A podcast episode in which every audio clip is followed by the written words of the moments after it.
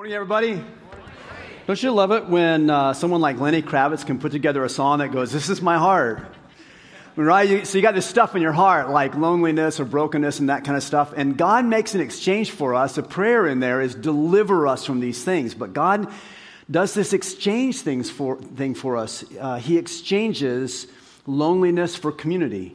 He exchanges selfishness for generosity. He exchanges brokenness for wholeness.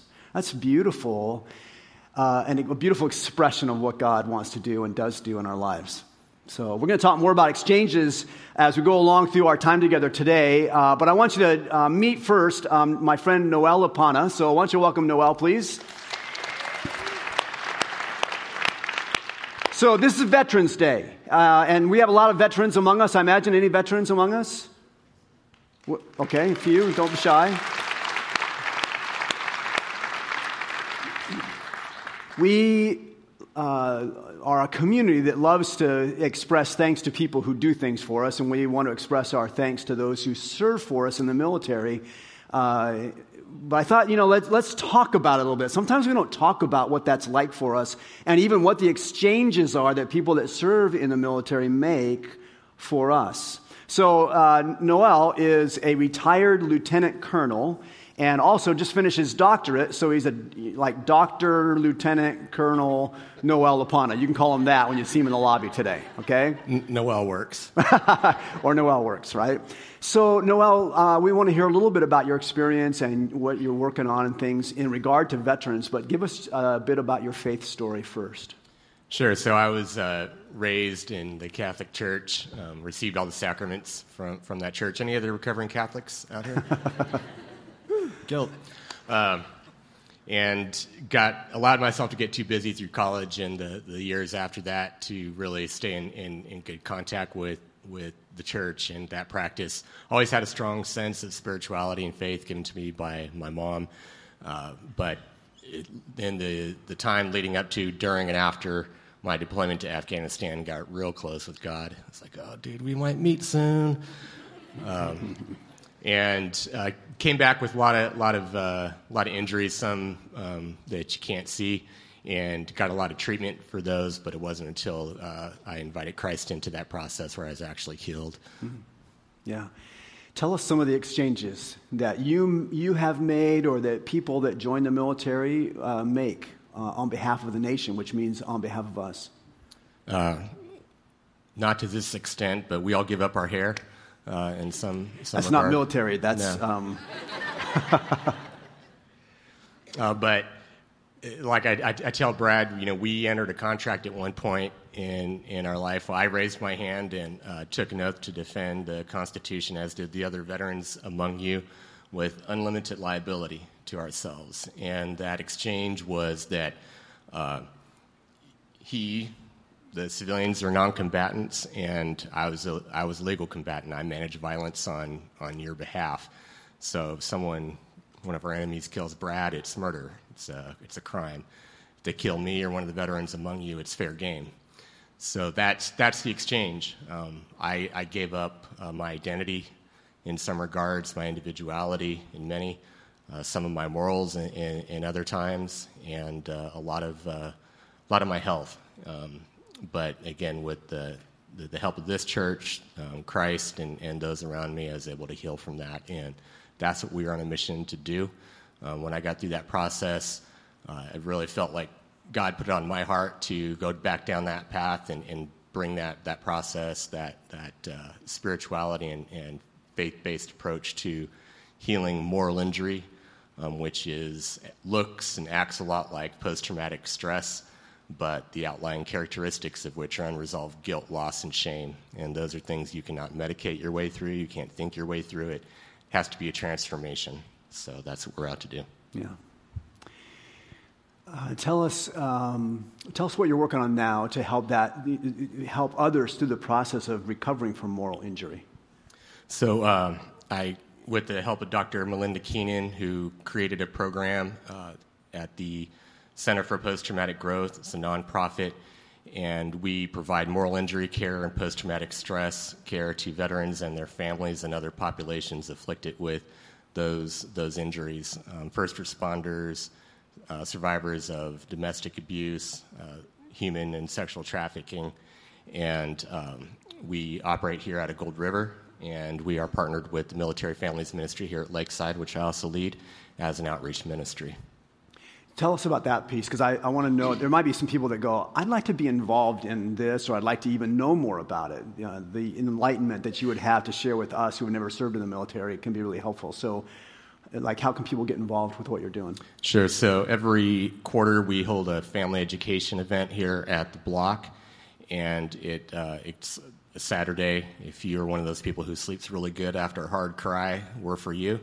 Uh, but uh, it's it's really for the, the participants in our program, their family members, and the community and the, and the church to be invited into that conversation, what that looks like, to sit in a room and, and to have a dialogue about what these exchanges are, what the, the, the, the prices and the things that, that veterans and their families carry even after the cessation of hostilities, sometimes decades after uh, they've returned home. And so, just by coming and attending, um, you just even get a hold of me at, at, and any one of our, our folks in the ministry will put you in relationship in, in relationship with another veteran or, or peer mentor and, and get you involved and, and open up that dialogue. Yeah, good. Thanks for what you're doing. God bless you. I want to pray for Noel and the other veterans among us and all that ministry that goes to help men and women who uh, come back and carry these things in exchange for us. So let's pray together, okay? Father in heaven, thanks for our friend Noel and Lord for the other veterans who are here among us who have had various experiences in their military journey, but have all made exchanges for the sake of others. It's very similar, Lord, to what you've done for us. You made an exchange for us on the cross. So thank you for that. Lord, bless Noel as he leads others and cares for others and helps them to uh, find health uh, after trauma. Uh, may his uh, faith in you be strong. May it be contagious. May other people uh, grasp who you are because of what they see in this man. Lord, bless him, keep him, make your face shine on him, and work through him in the name of Jesus. Amen. Thanks. God bless you, buddy.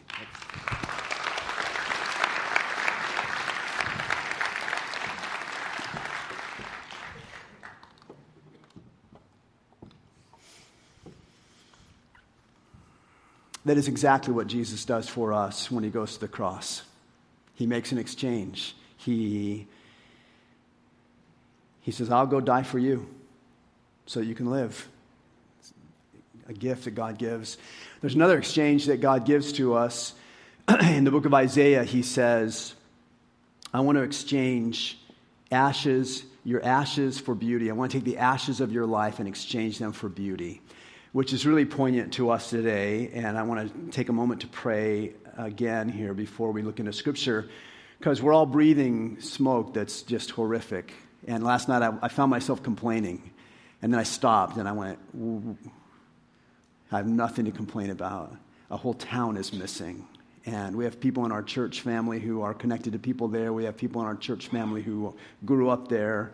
Uh, I was talking to one friend this morning who his, his, the house that he grew up in is gone, his elementary school, his middle school, his high school, all those landmarks of, of childhood are gone. And so we just, and I know you're all together in this. We've got people, remember in, this, in the summer when the Redding fire was going on, we had our children uh, were doing lemonade stands to raise money to help with that. We have some of those same kids uh, doing cookie and cocoa stands these days to be able to raise money. Uh, one family raised $1,700 yesterday to be able to help with that. So, yeah, really, really good. So, I'm just moved by that stuff, and I know you are, and I, I want us to pray for our neighbors there, okay? Let's do that.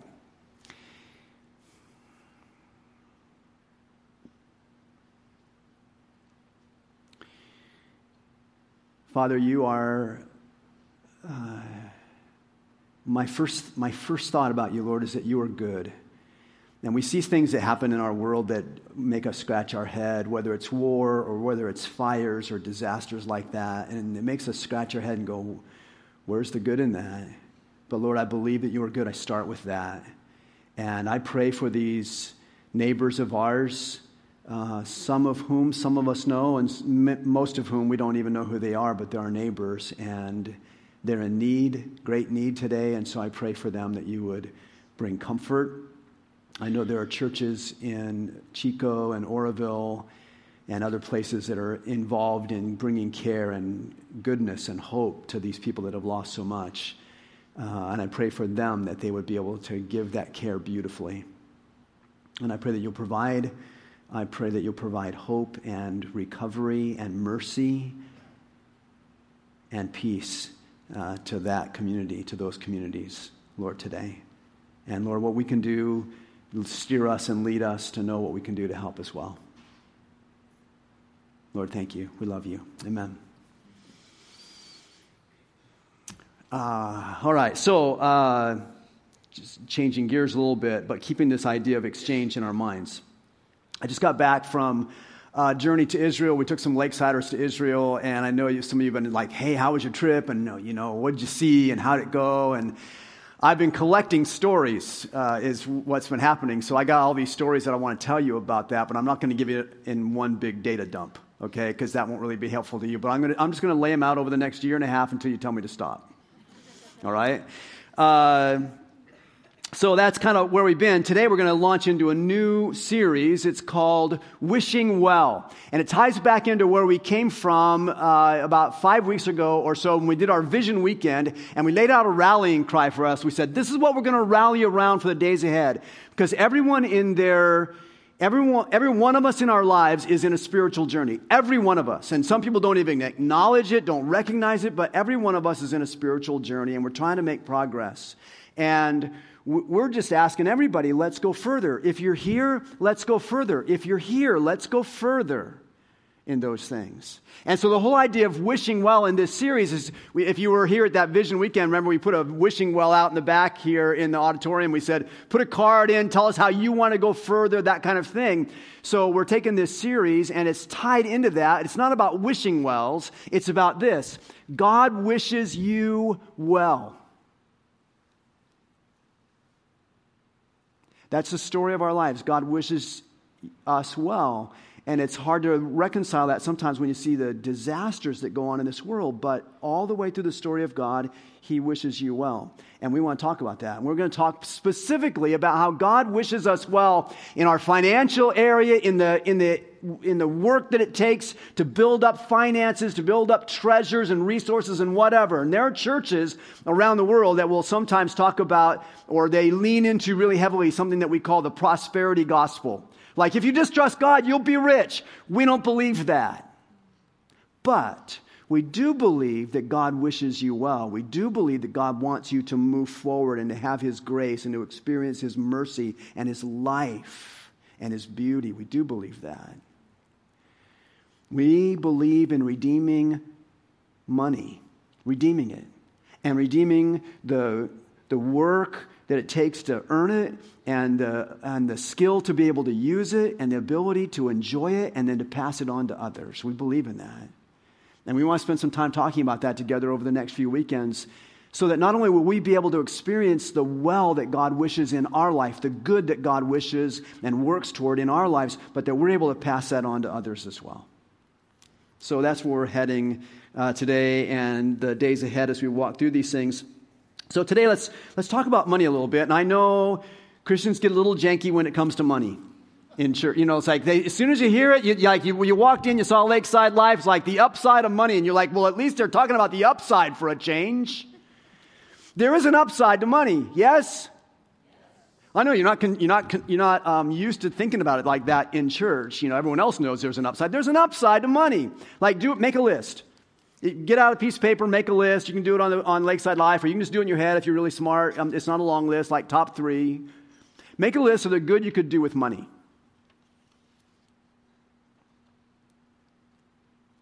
Are you done? Yeah, okay. I mean, it's not that hard, right? The good. I mean, I can I can name top three real fast. I can feed my children. I can clothe my children. I can house my children. All right. So make a second list. Again, top three. What good thing could you do with more money? Because that's really the, that's really the deal, isn't it? It's not money, it's more money. That's where, that's where it has to go. You got that list? Are you done? Because I can't tell because most of you are not writing. So you're all really smart, so that's awesome. So make a, make a third list. Third list is this what, what good could you do for others with more money handled generously? See, the way you frame the question, the way you write the list makes a difference in how you view what you have.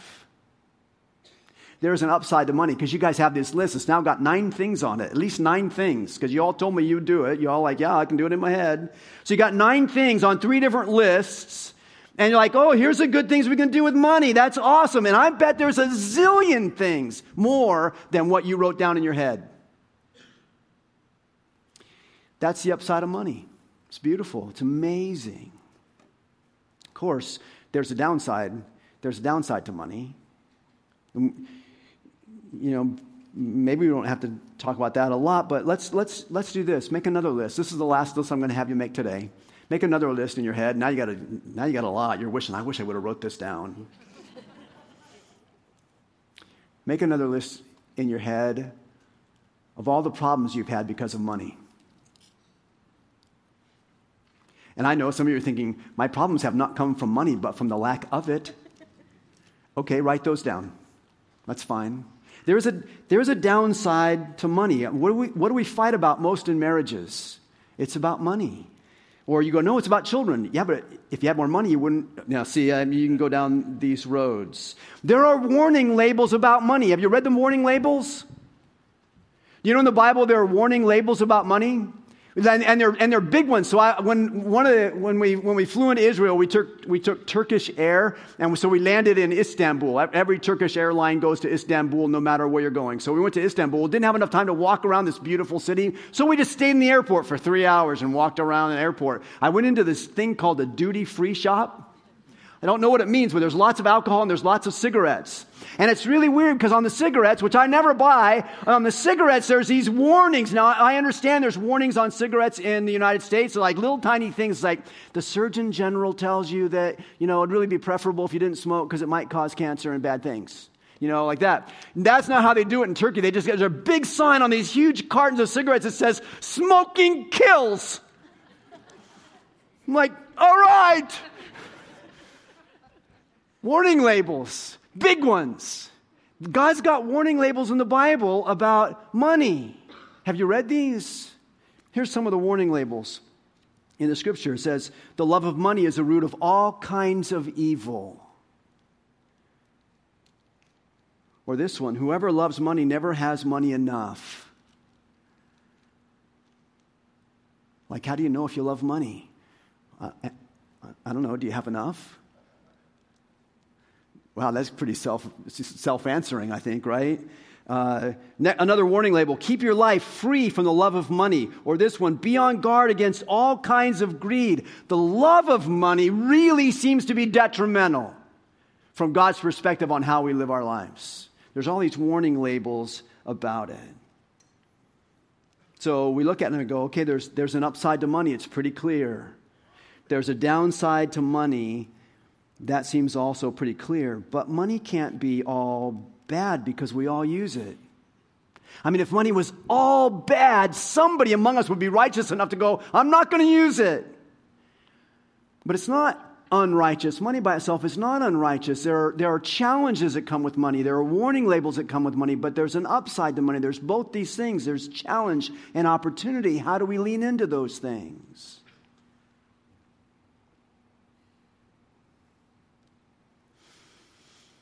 Probably would be good to start with a definition. Some of you, some of you, when you went to college, you were like business majors. And so you probably already got this in college. Some of you were uh, economics majors. So you probably got this stuff already, um, but I didn't. I was a religious studies major. They don't teach you this in, you know, like Theology 101. But here's, here's a dictionary definition of money Money is something generally accepted as a medium of exchange. Something generally accepted as a medium of exchange or a measure of value or a means of payment. We're going to focus on this, on this medium of exchange. It's something that you use to make an exchange. You do work, you get an exchange. You exchange your time and your effort called work for money. You take that money and you exchange it at McDonald's for a cheeseburger. That's the exchange. And we all understand that that's, that's how it works. There's an exchange that's made. That's what money does. And as a medium of exchange, it's, it's really another way to describe that is it's a tool. It's a tool in our economy, in our economy to help exchanges happen better and faster and cleaner. It's a tool. I got tools in my garage. Some of them I know how to use. I'm pretty handy with a shovel. But some of my tools in my garage I'm not that competent with, like, like the skill saw. You know, probably best if I never plug that thing in again.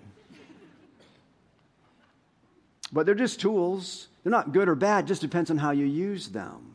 It's a medium. Money is a medium of exchange. Well, then I, gotta, I, I go, all right, but I got to know what exchange is then. Now I got to define an exchange. Well, exchange can be a noun or a verb. So here's the noun exchange is something that is given or received as a substitution for something else.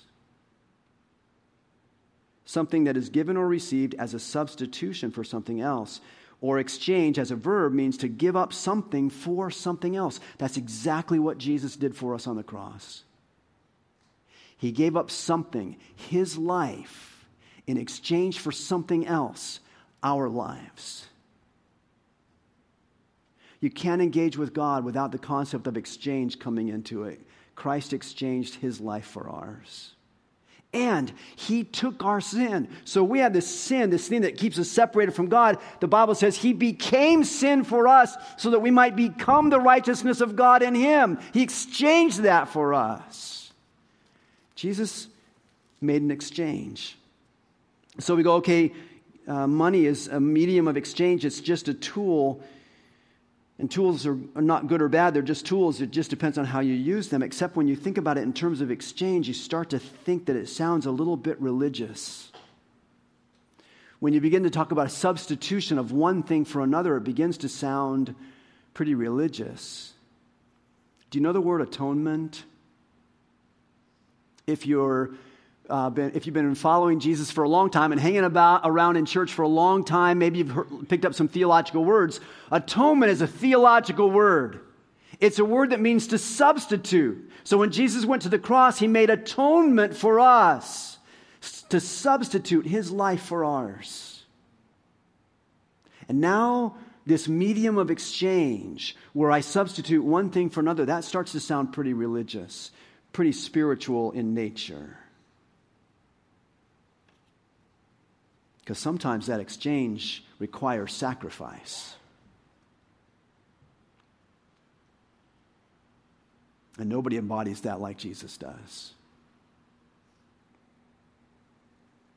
Let's see what the Bible says about it.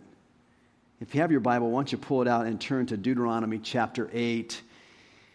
If you don't have a Bible with you, but you got a smartphone with you, you could uh, open that up to the YouVersion Bible app and click that. And then there's a little section on the bottom of that app that says More.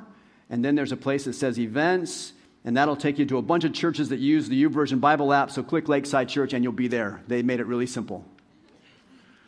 And you can click any of those other churches if you want to know what they're talking about today, but it really won't line up with what we're talking about here. So your choice on how to do that. Deuteronomy chapter 8, verse 10 is telling a story from Moses to the people of Israel on their way into the promised land. They've wandered around the wilderness for 40 years after they were set free from slavery in Egypt. It's been a really tough journey, but they're about to go into the promised land. It's going to be beautiful and amazing. And Moses wants to caution them before you go in, understand these things. Deuteronomy 8, verse 10, it says this When you've eaten and are satisfied, praise the Lord your God for the good land he has given you. Be careful that you do not forget the Lord your God, failing to observe his commands, his laws, and his decrees that I'm giving you this day. Otherwise, when you eat and are satisfied, when you build fine houses and settle down, and when your herds and flocks grow large, and your silver and gold increase, and all you have is multiplied, then your heart will become proud, and you'll forget the Lord your God who brought you out of Egypt, out of the land of slavery. He led you through the vast and dreadful wilderness, that thirsty and waterless land with its venomous snakes and scorpions. He brought you water out of hard rock he gave you manna to eat in the wilderness, something your ancestors had never known, to humble and test you so that in the end it might go well with you. You may say to yourself, My power and the strength of my hands have produced this wealth for me. But remember the Lord your God, for it is He who gives you the ability to produce wealth, and so confirms His covenant, which He swore to you and to your ancestors as it is today. When we went to Israel, we started our trip actually in the country of Jordan, next door to Israel, because we wanted to go see a place called Petra. Some of you have been to Petra, some of you have never been, but you've seen it on Indiana Jones and the Last Crusade. What happens is in Petra, there's this, there the, it's this, uh, all this sandstone, miles and miles of sandstone. In one place, you go down this canyon. It's, a, it's just about wide enough to touch on both with both hands at some places. It's this narrow canyon. The walls rise up maybe 100, 150 feet, and you're winding your way down this canyon for about half a mile. When you come out of the canyon, all of a sudden you see the treasury right in front of you. Treasury is this building that they carved out of solid rock. They didn't build it, they didn't construct it, they carved it from the top down out of solid rock to be a building. that happened 600 years before Christ came.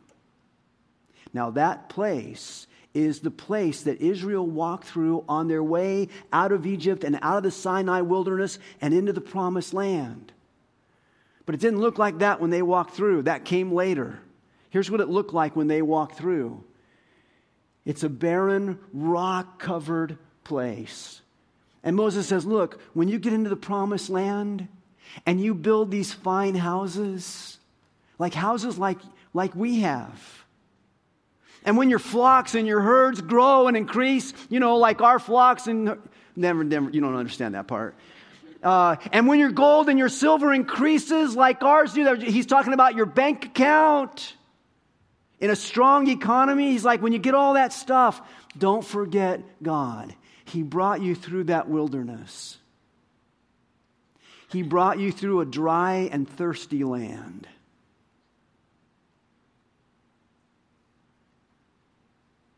He brought water out of solid rock for your sake. He fed you manna from heaven. Don't forget. It's so easy to forget when times are good and we're doing well. It's so easy to forget God, and we go, I, I did it myself. I powered up. I got the training. I got the education. I studied hard. I've worked hard. I climbed the ladder. I did it myself. And Moses goes, I know you did. Don't forget who gave you the ability to do all that. Don't forget. Because one of the downsides of money, one of the downsides of wealth is we, it, it tends to distract us from the things that God is doing in our lives.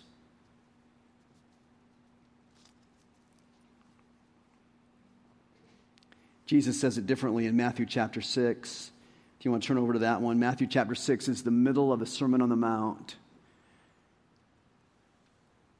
Jesus tells his disciples and us. Matthew chapter 6 verse 19. Don't store up for yourselves treasures on earth where moths and vermin destroy and where thieves break in and steal. But store up for yourselves treasures in heaven where moths and vermin do not destroy and where thieves do not break in and steal. For where your treasure is, there your heart will be also.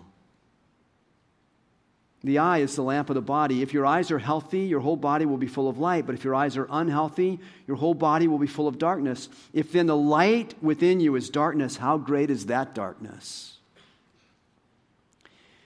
And no one can serve two masters. Either you'll hate the one and love the other, or you'll be devoted to the one and despise the other. You cannot serve both God and money.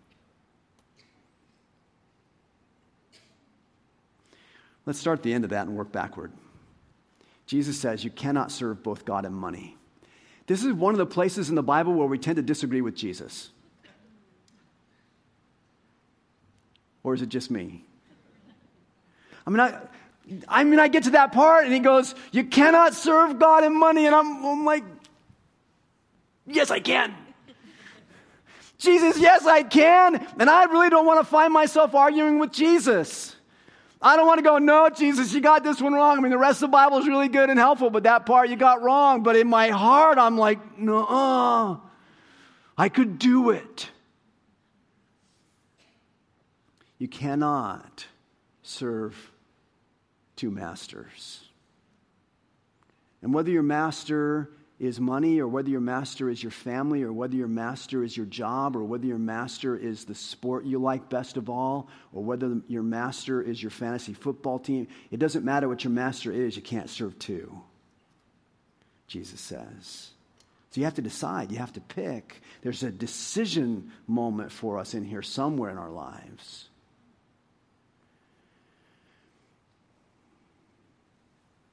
And now you start to realize that even though uh, money is a medium of exchange, it's not neutral.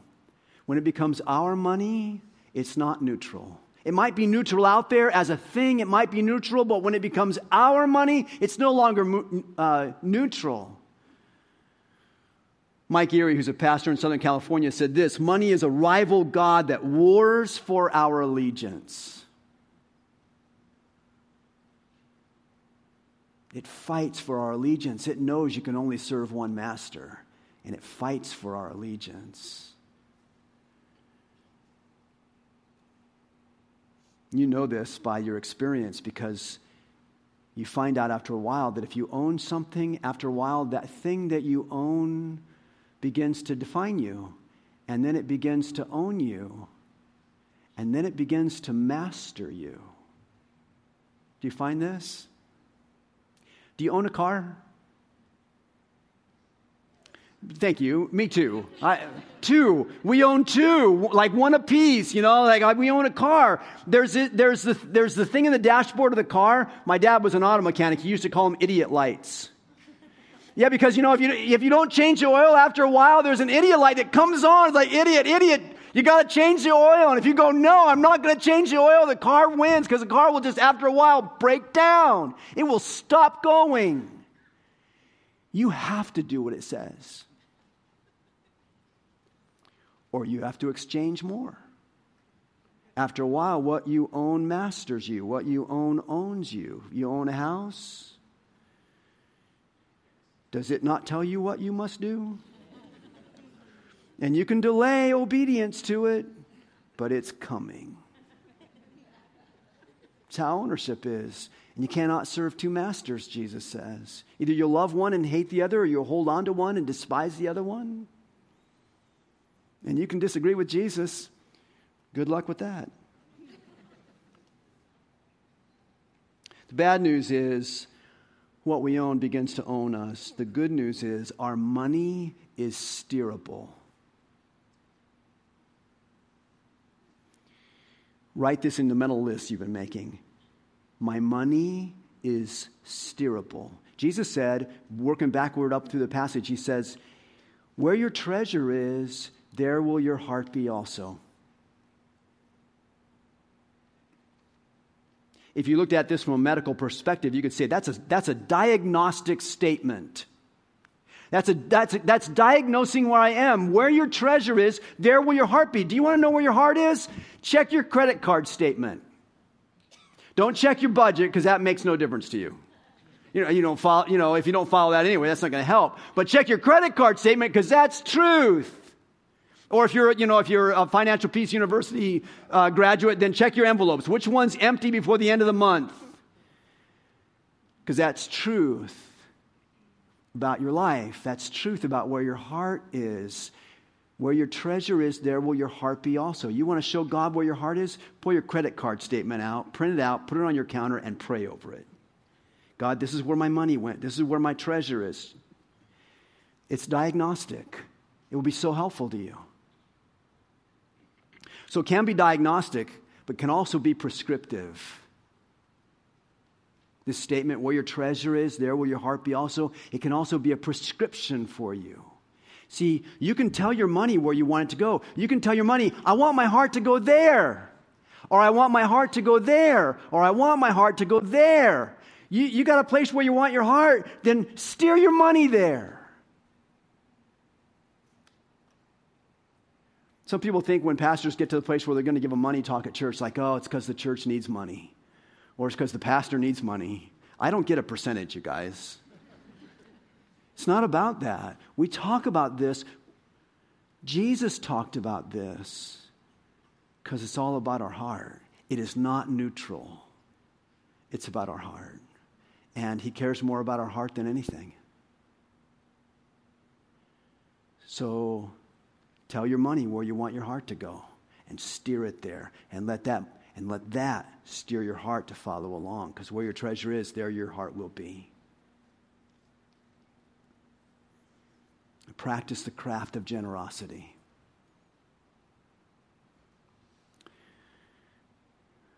We have just entered into a season of generosity. Comes, ever, comes around every year. It's called november and december comes around every year and we get inundated with all these requests of things. We've got things to ask you to invest in to give to you know to be generous for. You know what november and december should be called?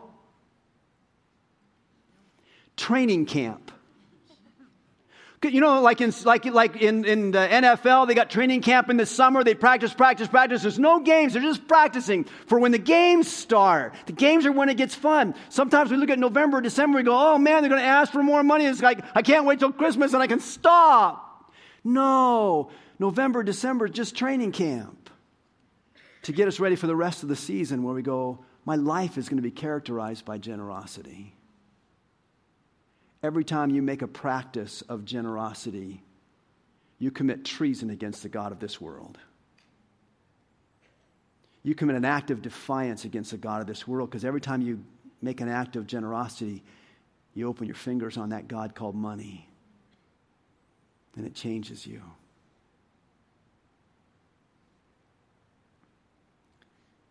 Make an exchange, one God for the other.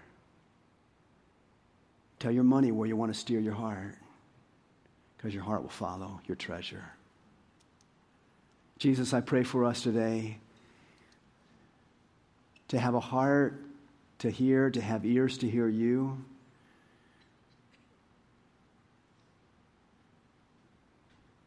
I pray for every one of us, Lord. We're all in different places in this journey. I pray for every one of us, wherever we are, that we would go further with you. And even in regard to this, these treasures that we have, that we would go further with you. Lord, lead us, guide us in the path that you have for us that would steer us in your way, that would steer us straight to you. Thank you, Jesus. Amen.